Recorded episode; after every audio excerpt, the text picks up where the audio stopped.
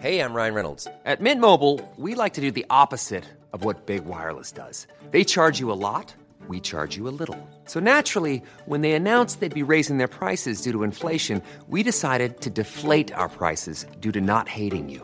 That's right. We're cutting the price of Mint Unlimited from $30 a month to just $15 a month. Give it a try at mintmobile.com slash switch. $45 upfront for three months plus taxes and fees. Promo rate for new customers for limited time. Unlimited more than 40 gigabytes per month. Slows. Full terms at mintmobile.com.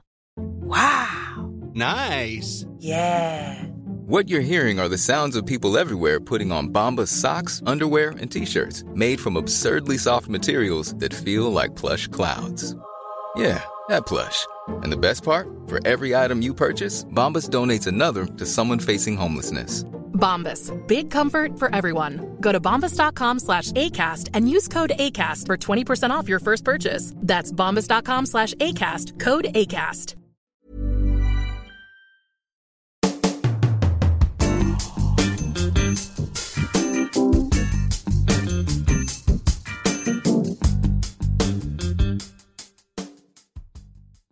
Ja, eh, välkommen Åsa Schwarz till Utvik och böcker.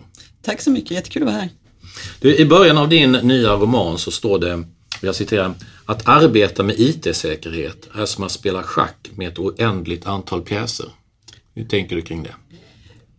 Ja, det är ungefär det jag har skrivit. Det finns otroligt mycket system. Eh, Ett, ett bolag kanske har en 100, 200, 300, 400 system. Sen är de ihopkopplade över internet. Eh, Och sen så ska, när man jobbar med IT-säkerhet ska man på något sätt ha koll på det här. Eh, Och eh, det blir ju väldigt många faktorer och väldigt mycket människor och väldigt mycket system. Så att eh, ja, det är oändligt många saker man ska hålla reda på. Du, eh, vad- du har blivit utsedd till årets säkerhetsprofil. Vad innebär det? Ja, det, det är en utnämning när man har gjort någonting inom säkerhetsområdet. I det här fallet så, så har det mycket att göra med att jag jobbar mycket med information och skriver artiklar och liknande. Eh, och dessutom har jag dragit igång en konferens eh, med eh, framförallt kvinnliga talare. Eh, Eftersom det har varit en väldigt brist på den typen av talare på konferenser i vanliga fall. Men det finns ju otroligt många kompetenta kvinnor som jobbar med det här. Alltså just, du, menar Ja, IT-säkerhet? ja precis. Ja, IT-säkerhet. Ja.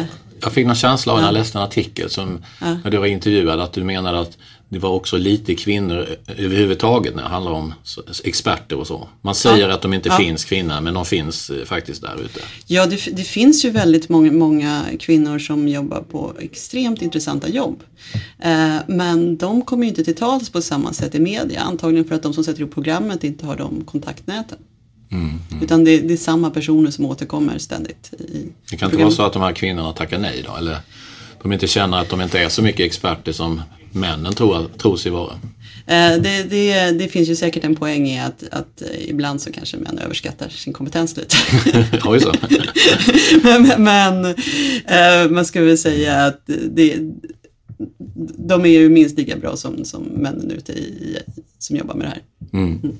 Du, jag tänkte vi skulle ta och eh, lyssna på eh, första sidan i din eh, nya bok, De sju nycklarna. Eh, Den börjar faktiskt på samma ställe som vi sitter just nu och pratar, på Kungsholmen. Eh, Kungsholmen, Stockholm. Rebecka slår upp ögonen och stirrar ut i mörkret. Hon lyssnar efter ljudet av sina barn, men hon hör inget från deras rum. Inga hostattacker, ingen gråt, inga tassande fötter. Men något är annorlunda i sovrummet. Rebecka kisar med ögonen. Rummet är mörkt och tyst. Hon skärper blicken. Möblernas konturer syns i det svaga ljuset från gatlyktan utanför. Hon trevar med handen efter lampknappen, men stannar mitt i rörelsen. En kall, kall metall pressas mot hennes tinning. Hon stelnar till. Rädslan hugger till i mag, magtrakten. Någon är i rummet. The key, väser en mans röst i hennes öra. Engelskan är bruten, men bekant på något sätt. Hon vet inte vad han pratar om.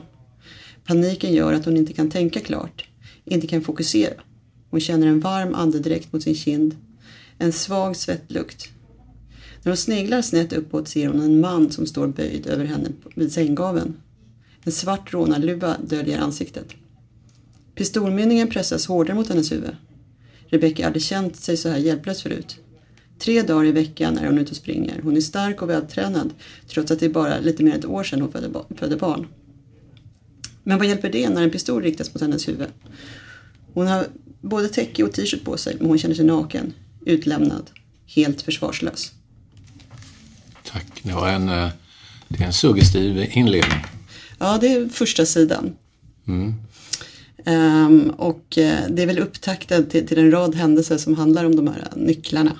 Ja, vad är det för nycklar det här boken handlar om? Ja, det, det är nycklarna till internet och det låter ju kanske lite konstigt sådär när man inte hört om det förut. Men det finns faktiskt sju nycklar som sju människor har ute i världen till internet kan man säga. Eh, men det är egentligen vanliga nycklar som går till ett kassaskåp i Washington med sju fack.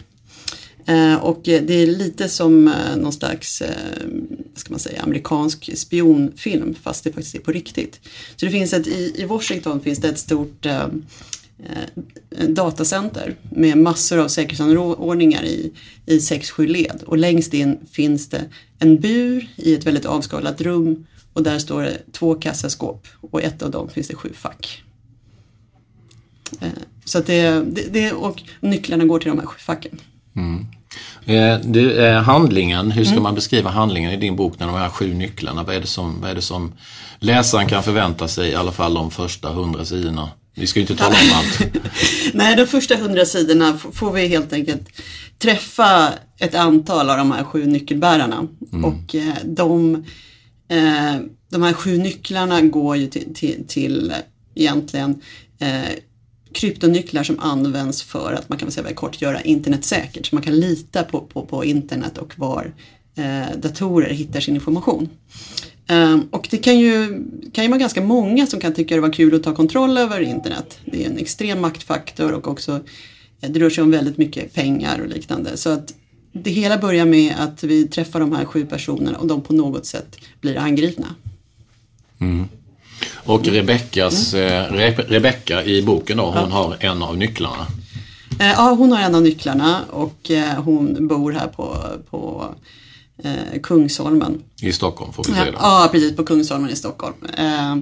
Och så går det när man är lite, har bott här hela livet, man blir man lite Stockholmsfixerad. Men, men i alla fall, hon bor här i Stockholm och eh, jag har tagit lite ur verkligheten där. För vi, vi har faktiskt en riktig nyckelbärare här i Stockholm. Eh, som bär en av de riktiga nycklarna till internet.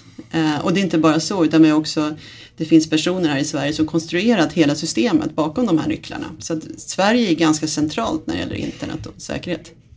Men vad är det, hur ska man förvara, hur har den här personen eh, nyckeln, var förvarar den nyckeln någonstans? Ja, Ann-Marie som hon heter har den hemma hos sig. Eh, och det, alla har dem hemma och sig vad jag vet om i alla fall. Eh, och det är så extremt många säkerhetsanordningar eh, sen efter de här nycklarna. Så, så att egentligen är de inte lika kritiska som i boken. Utan det bygger ju väldigt mycket på att de här personerna de är mest till för att, att man ska lita på systemet, att de är trovärdiga och att systemet funkar. Mm. Men om, men hur mycket finns det som säger bäring i din historia i verkligheten? Att om nu någon eller någon organisation, någon stat skulle vilja ha tag på alla de här nycklarna Ja. och fick tag på de här sju människorna som har dem. Finns det en möjlighet att skaffa sig stor makt över internet på det viset? Ehm, jag tror att det finns enklare sätt. Eh, för att de måste sen ta sig in i, i, i den här byggnaden i Washington och det är extremt komplicerat alltihopa. Ehm, men det som är väldigt viktigt att veta är att det kanske finns andra sätt att ta makt över internet. Eller att man kan kortsluta systemet mer än att ta de här nycklarna. Eh, Däremot så kan man ju inte eh, bara man får tag på en av de här nycklarna så är det inte, inte så allvarligt. Men om man däremot får tag i funktionen som styr över internet, ja men då har man ju hela världen i sina händer. Du, du skriver ju här i boken, jag ska eh, ta och slå upp en sida här som det lät så tungt det här Ja. dystopiskt. Eh, det står någonting om att eh, fungerar inte internet längre eh, och det moderna samhället kommer att gå ner på knä. Men Det är ju så. Allting i, i vårt samhälle, speciellt i Sverige som är extremt digitalt. Vi, vi är ju en av de mest digitala länderna i världen. Eh, vi skulle ju inte få någon mat till exempel. Alltså det finns ingenting, allting från att man börjar skörda vete till att det blir en limpa i affärerna är digitaliserat. Eh, det är ju fabrikerna, det är logistiken. Eh, så efter några dagar så skulle vi här i Stockholm inte ha någon mat alls. I princip. För att allting styrs genom Ja, IT och internet. Ja. Ja, det står här mänskligheten skulle slungas flera hundra år bakåt i utvecklingen. Ja, ja men det... Tänk om vi inte har någon mat, vi har inga, inga bilar, vi har, bensinen har tagit slut, eh, tunnelbanan går inte, ehm, tågen slutar gå, eh, vi är fast här i Stockholm eller i, i någon annan stad och ja, vi får ingen mat. Ehm, Då blir det stora folkvandringar ska det bli. Eller? ja, skövlingar av Ja, det som ja, finns då. Ja, precis. Sen tar ju det slut. Det, ehm, när man läser din bok, som vi är inne på här lite Ja. grann när vi pratar om internet och vad som skulle hända om allting pajade. Då kommer vi kasta man ju rakt in i världspolitiken. Ja. Eh, nu handlar det inte om mordkriget mellan USA och Nordkorea eller kriget i Syrien utan kom, kon, och om kontroll och manipulation av, av informationen i olika valrörelser. Vad, vad tänker du ap- apropå den valrörelsen som var ganska nyligen i USA? Ja, det är både den och också i Frankrike. Ehm, och eh, det är ju, jag tror att vi också, vi har ju en svensk varelse- rörelse på gång här också. Eh, som vi måste vara mycket medvetna om att det faktiskt kommer att hända saker, i alla fall kommer folk försöka.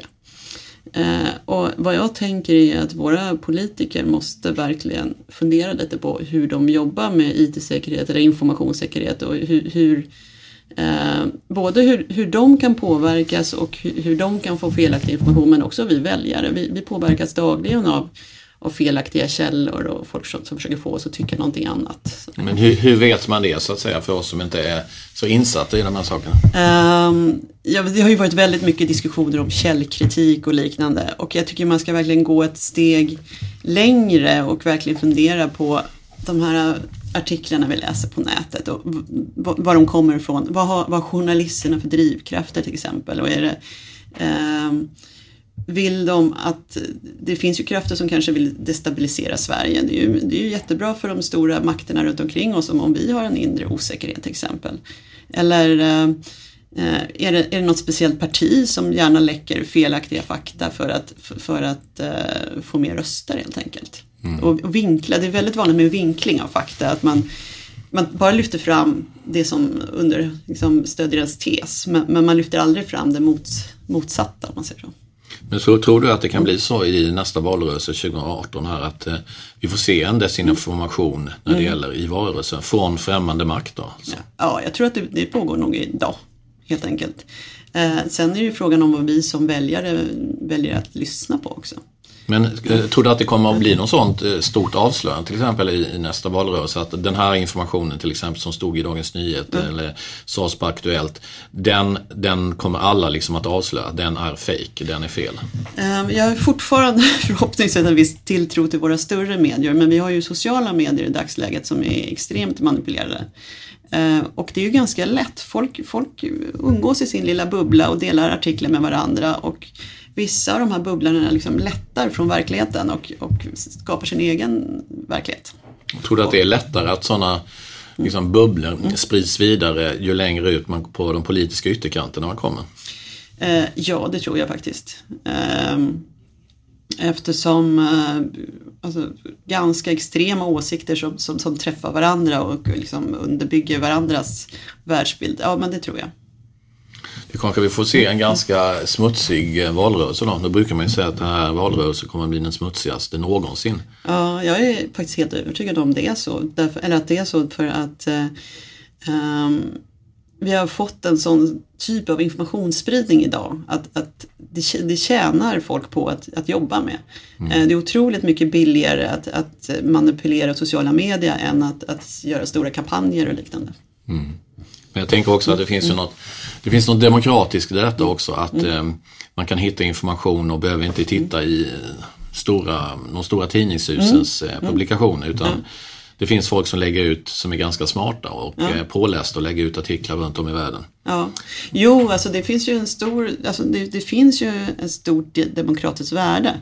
Men man ska nog fundera på var informationen kommer och, och kanske läsa de rapporterna själv också. Inte bara lyssna på andra utan ta reda på, vara lite demokrat själv och, och verkligen gå till botten med, med saker. Du, vi pratade lite här innan om, till exempel om, nu var jag i Nordkorea 2011 och det är ett väldigt slutet samhälle. Man skulle ju kunna se det som en slags Kim Il-Sung-sekt. Eh, Och ehm, jag tänker om man skulle, nu har ju nästan inga vanliga människor tillgång till internet utan det kanske är ett antal tusen människor i em, den leda, ledande befattningarna i samhället. Men om man ville kan, skulle en stat kunna gå in och liksom sprida felaktiga uppgifter om omvärlden till de nordkoreanska ledarna till exempel? Eller hur skulle, man kunna, hur skulle ett land kunna manipulera det nordkoreanska Det är systemet eller är ju- informationen? Det är ju svårare än i Sverige i och med att de är så slutna och har sån kontroll. Eh, och jag tror om man tittar på den vanliga medborgaren då kanske det är den gammeldags att man släpper flygblad över, över, över landet sådär. Eh, när det gäller internet så, ja, det är, om jag uppfattar det rätt så är det ledande skiktet som har internet där. Och då skulle det vara snarare att man, man eh, såg till att plantera fejkade mejl för att skapa en sån oreda i, i leden där. Eh, ja, det, det. Så, så att folk till slut nästan börjar ta livet av varandra. Inte för att det är en sån trevlig idé. Men, Men att man sprider, ja. sprider uppgifter om att det pågår en kupp mot eh, Ja, Kim Jong-Un eller ja, någonting, sammansvärjning ja, eller någonting ja, sånt. som alla är med på på olika sätt. Mm, Eh, s- så att eh, hierarkin slutar fungera. tror du att sånt händer i slutna stater? Att de blir infiltrerade av andra stater så att säga? Jag tror att andra stater försöker kanske men, men, men de har ju funnits några år nu så att de kanske inte lyckats så bra. Nej. Nej. Eh, ska vi se här. Men ehm, ja, i slutet av din bok så skriver du om något som verkligen låter som science fiction. Du skriver om artificiell intelligens. Vad är det Ja. för någonting? Um, artificiell intelligens är ju någonting som har varit science fiction ganska länge men faktiskt nu är vi på vägen här och ett stort, vad ska man säga, ett, ett stort eh, utvecklingssteg. Eh, da, där våra datorer börjar lära sig ganska mycket själva. Ehm, och eh, eh, robotar till exempel, de har lika bra syn och hörsel som oss människor i dagsläget. Den enda skillnaden är att vi inte kan känna, eller de kan inte känna på samma sätt som vi kan. Därför är vi bättre på finmotorik. Motorik då. Ehm, och de har börjat med något som heter machine learning. Det är att man, datorerna liksom själv lär sig saker och utvecklas. Mm-hmm. Ehm, så att vi är på väg in i någonting som förut var science fiction men nu, nu är det om, om tio år kommer världen Men kan in- du utveckla det här med Ja, att de skulle kunna tänka och... Ja, hur fungerar det? Ehm, de, de, alltså de kan börja lära sig saker till exempel. Just nu så används det till eh, till exempel annonser. Så börjar de lära sig saker men det kan ju också bli ganska obehagliga resultat av det. Google till exempel eh, jobbade med det här för att hitta rätt annons till rätt person.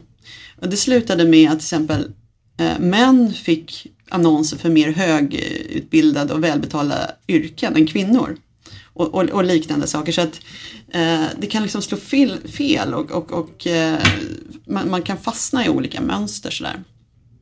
Eh, men det är ju ehm, vi, kom, vi kommer ju ganska snart ha ganska avancerade beslutsstödssystem också. Till exempel, som hjälper läkare och, och sen till exempel eh, Japan är ju väldigt bra på robotar som kan ta hand om folk och sådär. Så att de, de lär sig av sin omgivning och liksom försöker fatta nya beslut och, och liksom bli bättre och bättre på sin uppgift. Men eh, robotar kan inte känna ångest och... Eller kärlek om sina närmaste och sådär. Nej, men jag, jag, jag var faktiskt i, eh, i Tokyo i februari och lyssnade på eh, det var Nobelstiftelsen som, som hade ett antal Nobelpristagare som skulle prata just om artificiell intelligens. Så var det just eh, en kille där som fått Nobelpriset för att han kunde identifiera vilket cell ett minne sitter i hos en människa. Eh, och vad han sa var att vi kommer ju aldrig ehm, vi, vi, hur, hur smarta artificiell intelligens än blir så utvecklas ju inte människan på samma sätt. Eh, Så förr eller senare kommer någon kunna kartlägga mönstret för till exempel självbevarelsedrift i en människas hjärna. Och sen plantera över det mönstret till en maskin. Vad skulle det innebära? Eh, Det skulle innebära att vi har, har maskiner eller robotar eller ja, intelligenser som vill överleva. Och då är ju det som hotar deras överlevnad kanske blir deras fiende. Det som hotar dem är bli, kan ju bli människan då. Precis, ja. Du, eh, Som jag fattade som så ska ju din, eh, din nästa bok handlar om, om, Ja. det, om de här frågorna. Ja, och jag kommer, jag tycker, jag jobbar ju väldigt mycket när jag, när jag skriver med att göra väldigt mycket research om ämnet och jag tycker det här är otroligt intressant. Eh, Så jag kommer skriva en bok eh, som handlar om artificiell intelligens fast på riktigt. Inte en sci-fi bok utan det som händer idag och utvecklingen idag. Den utvecklingen idag som du beskriver den när du var i Tokyo låter Ja. ju nästan mer skrämmande än om någon skulle sitta och göra en, eh, alltså en fiktiv historia. Ja, ja, jag hoppas det. Å andra sidan så hoppas jag inte det, men jag hoppas att det går ganska bra för mänskligheten också. Eh, Men, men eh, det blir ju, jag tycker det är väldigt spännande att använda sådana här riktiga saker, precis som jag har gjort med, med de sju nycklarna och sen gör, lägga en historia över det som en, en spänningsroman eller liknande. Men du, hur, hur, kläckte du, hur har du kläckt eh, idéerna till de här de sju nycklarna som är din senaste roman och sen så nästa roman då som ska handla om artificiell intelligens. Hur har du kläckt eh, idéerna? Att De sju nycklarna var ganska lätt. Jag fick upp, eh, jag är kompis med eh, Ann-Marie Eklund Lövinder då, som är den riktiga nyckelbäraren. Ehm, på, och så på Facebook så, så dök det upp en artikel från hennes första sån här nyckelceremoni hon hade varit med på i Washington. Det var 2010. Och jag kunde ju inte motstå sju nycklar som går till kassaskåp och så är det på riktigt och så är det internet. Så jag direkt så skickade jag iväg ett chattmeddelande. Du det här måste man skriva en bok om. Ehm, sen hade jag på med lite andra böcker och så kom lite barn och villa och man och jobb emellan. Man Så får säga Villa, Volvo, Volvo. Över hela det där kittet. Så sju år senare så, det är i och för sig sju också då, blev det de sju nycklarna. Mm. Men kan du säga någonting mer om eh, den nya boken? Ja, ehm, ja, jag tänkte faktiskt eh, skriva den tillsammans med en kompis för första gången och se hur, hur det blir. Alltså artifici- artificiell eh, in, eh, vad heter det, kompetens? Intelligensboken, den var jag. Ja, jag ska skriva den tillsammans med en Det är så rörigt så att jag snubblade på den. Ja, det är det som heter Lena då. Och det vi, vi eh, tittar på är, ja, alltså det, det vad ska man säga mer? Ja, det, som är, det som är väldigt spännande är ju till exempel sådana här saker som, ja, men om man testar en, ett datorsystem så brukar man ju, då skickar man in informationen så ser man att det kommer rätt tillbaka så vet man att det funkar. Men, men om man ska testa en artificiell intelligens eh, så kanske den bestämmer sig för att den vill visa att den funkar fast den egentligen inte, så den skickar de resultaten man själv vill ha. Fast den kanske är själv helt dysfunktionell och vill göra någonting helt annat. Eh, sådana där saker tänkte jag ta med. Du, ehm, om vi övergår till eh, böckernas värld lite grann. Ehm, om det finns hackers som är ute efter till exempel opublicerade manus, ska, man, ska den som sitter hemma och har skrivit ett, som den känner, ett fantastiskt manus som kommer göra den stenrik. Ja. Ska den, ska den eh, blivande författaren vara rädd? Ehm, för det första så, så kanske man rent praktiskt kan se till så att någon vet om att det är den personen som har skrivit det från början, för då har man ju upphovsrätt. Eh, men om, om man är till exempel eh, Dan Brown eller något liknande som, de, som är väldigt kända redan och det finns en idé att läcka deras manus, ja men då, då ska man ju vara rädd. Eh, och eh, då ska man se till kanske att man har en eh, hårddisk som är krypterad. Till exempel om man har Mac så kan man göra det automatiskt. Eh, man ska ha kanske ett långt lösenord och fundera lite på vilka länkar man klickar på. Ja, jag tänkte vi skulle komma in på det, här, hur, man, hur en privatperson eh, Ja. eh, använder sig av IT-säkerhet. Vad är det man behöver tänka på? Om nu tar hemsida, Facebook, mo- mobiltelefon och laptop. Om du går igenom det lite snabbt. Ja, för, först, först kan man väl tänka på att eh, långa lösenord är bra. Det är alltid bra. Eh, men man behöver kanske inte byta dem så ofta eh, som, som man kan tro. Utan det är mycket bättre att ha ett riktigt långt lösenord. Eh, och så kanske man ska ha lite olika lösenord beroende till var, var, var man använder dem. Eh, man kanske inte ska ha samma lösenord till jobbet som till hemdatorn och liknande. Eh, eller om, om man har någon försäkringssida eller sådär. Utan man, man ska försöka tänka ut lite zoner för det är lite svårt att komma ihåg de här långa lösenorden. Så man kanske till eh, till sådana här um, slasklösenord bara för att få nyhetsbrev och sådana saker. Då kan man ha något jätteenkelt lösenord som inte gör någonting att det försvinner. Men, men eh, man kanske ska ha till Facebook eller eh, något liknande om det är viktigt för en att man har lite längre lösenord som man verkligen kommer ihåg och till eh, sin bank eller något sånt där. Um, sen så någonting som är eh, viktigt också det är uppdateringar. Alltså man måste ha Kommer det så här information om uppdateringar på mobilen eller datorn, då ska man uppdatera. För anledningen till att man uppdaterar är att det finns säkerhål och finns det säkerhetshål så kan folk ta sig in på datorn. Så det kan inte vara något fejk här med att uppdatera sig och så? Eh, Det kan det säkert vara också. så det är, men man, man känner ju igen om det kommer från om det är Microsofts uppdateringar eller, eller om det är Apples eller vad det är för någonting sådär. Hur gör man med Facebook då? Det är ju många som säger att deras sidor blir Ja, det är någon som tar över deras sidor och skickar massa konstiga meddelanden. Så var det med mig två gånger, fast jag bytte lösenord två gånger. Ja, Ehm, och det är ju antingen så kanske man har haft lätt, för lätt uh, lösenord eller så kanske man har klickat på fel länk och det händer alla så man ska inte känna att Åh, vad, nu gjorde jag något dumt. Utan det, de flesta gör så här någon gång. Så att man ska bara tänka på är, Brukar den här kompisen verkligen skicka de här länkarna till mig? Alltså, om, eller något liknande. Eh, så, så att eh, Ja, det är, det är samma sak där. Klicka inte på fel länkar och långa lösenord. Och, och så. så ska man också, nu, vi, vi pratade ju lite om disinformation förut och sådär. De här äh, fantastiska olika undersökningarna man gör med vilken färg man är eller vilken eh, vad ska man säga, filmstjärna eller något liknande. Det är ju också ett sätt att kartlägga folks beteende och det, är också, det kan vara ett säkerhetsproblem. Sådär. Så det som ser ut att bara vara en kul grej. Och Ja. Jag blev väldigt lik Robert De Niro och jag har en eh, extremt hög intelligens. Ja, precis. Och så där någonstans kanske uppgett någonting annat i alla de här frågorna och ja, sådär. Gäller inte att ha för ball på internet då. Nej. Men du, när började det här intresset för just eh, IT-säkerhet? Ehm, jag kan säga IT började när jag var jätteliten. Min, min mamma kom hem med en ABC-80 en jul. Eh, och den ABC-80 är en, en sån här jättegammal dator med sån här floppdiskar. Om det är någon som kommer ihåg det fortfarande. Eh, och de där var så otroligt, de kunde ju inte tänka speciellt mycket själv så man var tvungen att själv programmera sina spel. Eh, Så det där började jag intressera mig för IT. Eh, Men sen så var det någonstans där vi eh, jag gick en sommarkurs när jag pluggade på universitetet om säkerhet och sen var jag fast. Det, det är lite som att skriva thriller också. Det är ju där spänning, vad kan hända, ont mot gott och sådär. Det är jättespännande. Du, det, ehm, jag tänkte att du skulle berätta lite om den här tjejen bara i din första bok. Ja. Som blev helt plötsligt en fiktiv person på Facebook som jag var vän med.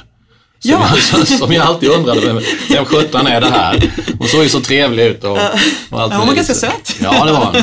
Hur, hur, kan du berätta lite själva historien om det och varför du gjorde så? Ja, nej men det, det, det var precis i Facebook början, in, innan vi var så vana vid Facebook. Ehm, och det var det Nephilim du pratar om boken. Och eh, det Nova hette den här tjejen då. Och eh, min idé var helt enkelt att göra en Facebook-thriller på, på nätet.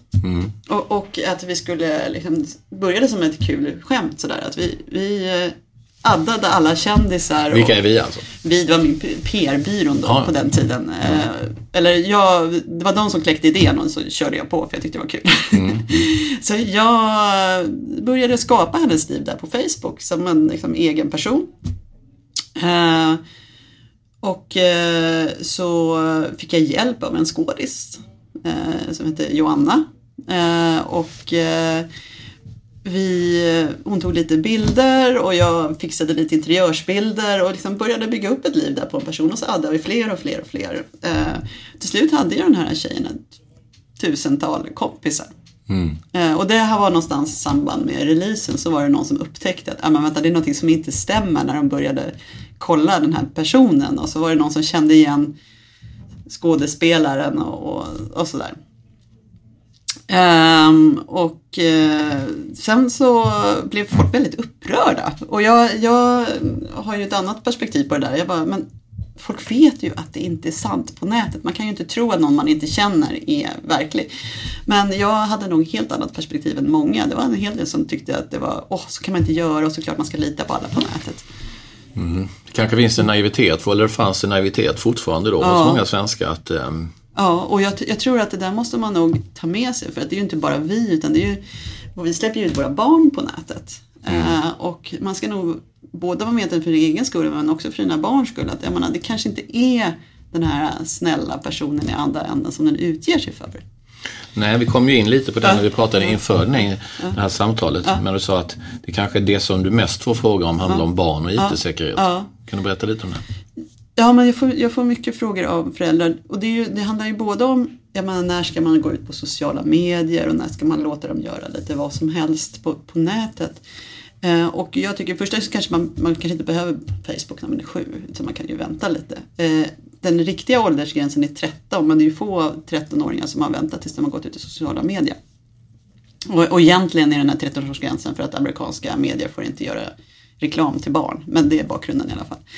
Eh, men eh, jag skulle nog verkligen bara rekommendera folk att prata med sina barn och vara med och hänga på på sociala medier och liknande. Och också prata med dem att så, när, på, i slutet av dagen så, så, pratar man inte bara om vad som hänt i skolan utan också om vad som hänt på nätet. Mm, det mm. tror jag är väldigt viktigt. Um, så, så tycker jag det är en stor, stor brist våra skolor har att de inte lär ut säkerhet till sina barn och IT-säkerhet. För de har ju de har ett lösenord som går till hela deras nätliv. Alltså det, lösenordet i deras mail är också lösenordet till alla deras konton. Man kan ju göra allting utifrån sin mailadress. Mm. Eh, och blir man av med det så blir man ju av med hela sitt liv. Och det, det, alltså ni på nätet och det är ju få som pratar om det i skolan.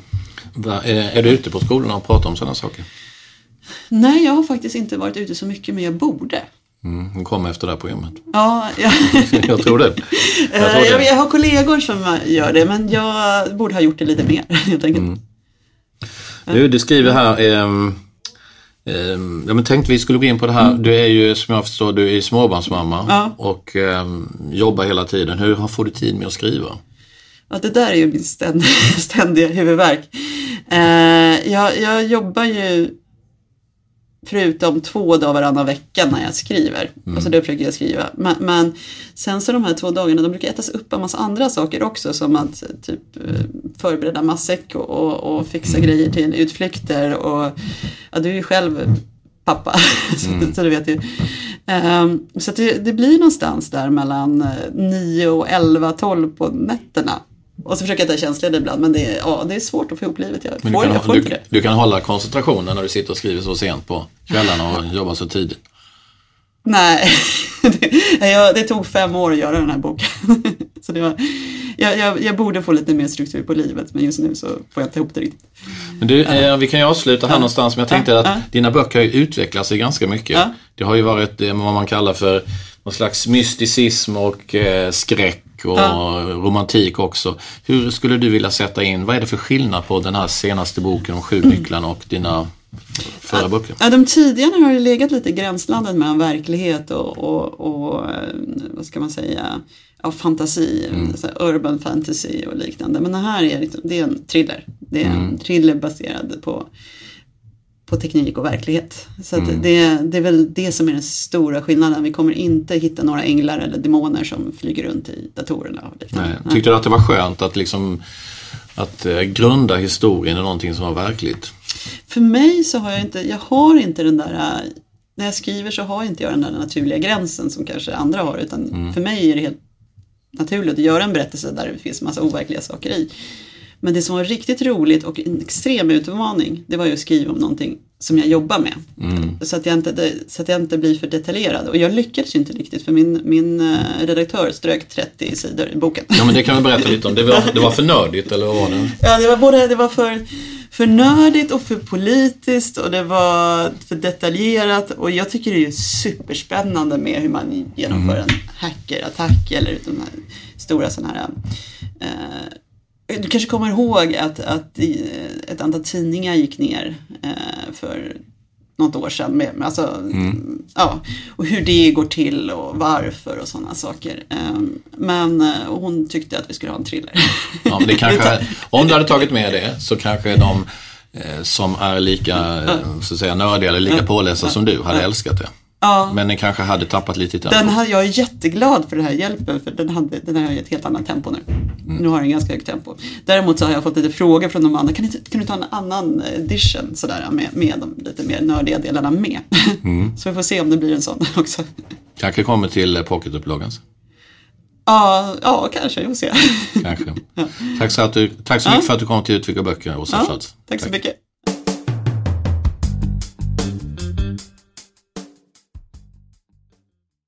Och nu veckans boktips. De svenska nazisterna har tagit många steg framåt de senaste åren. Det är ett faktum som vi måste hantera. Också jihadister och vänsterextremister i Sverige utgör ett hot mot vår demokrati. Men attentaten vi ser i Sverige har utförts av en enskild gärningsman, inte av organisationer. I boken Den ensamma terroristen av Mattias Gardell, Helene Löv och Mikael Dahlberg Grundberg är det just individen som står i fokus. Vi har serieskytten och mördaren Peter Mangs i Skåne och i Stockholm Rachmat Akilov som körde lastbilen på Drottninggatan som dödade fem personer.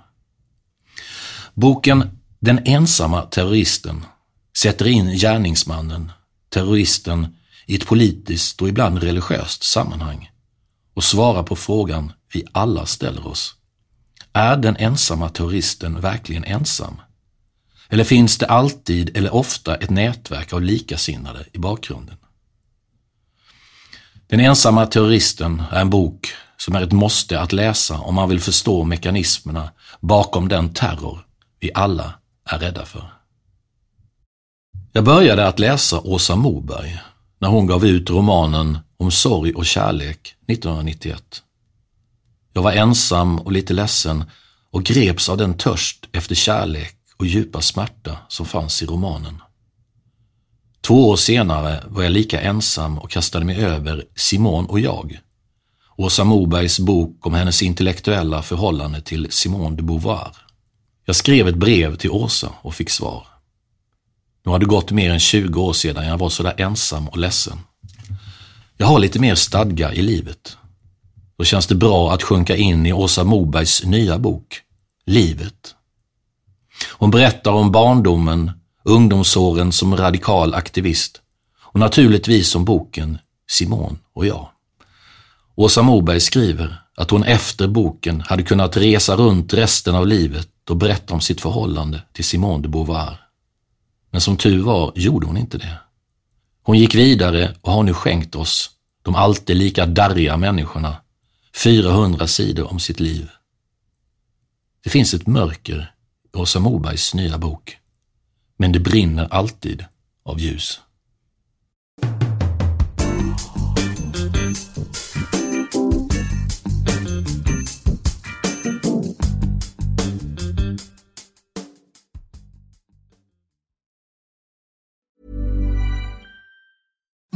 Imagine the softest sheets you've ever felt. Now imagine them getting even softer over time. That's what you'll feel with Bowl and Branch's organic cotton sheets. In a recent customer survey, 96% replied that Bowl and Branch sheets get softer with every wash. Start getting your best night's sleep in these sheets that get softer and softer for years to come. Try their sheets with a 30-night guarantee. Plus, get 15% off your first order at bowlandbranch.com. Code BUTTERY. Exclusions apply. See site for details. Planning for your next trip? Elevate your travel style with Quince. Quince has all the jet setting essentials you'll want for your next getaway, like European linen, premium luggage options, buttery soft Italian leather bags, and so much more. And is all priced at 50 to 80% less than similar brands. Plus, Quince only works with factories that use safe and ethical manufacturing practices. Pack your bags with high-quality essentials you'll be wearing for vacations to come with Quince. Go to quince.com/pack for free shipping and 365-day returns.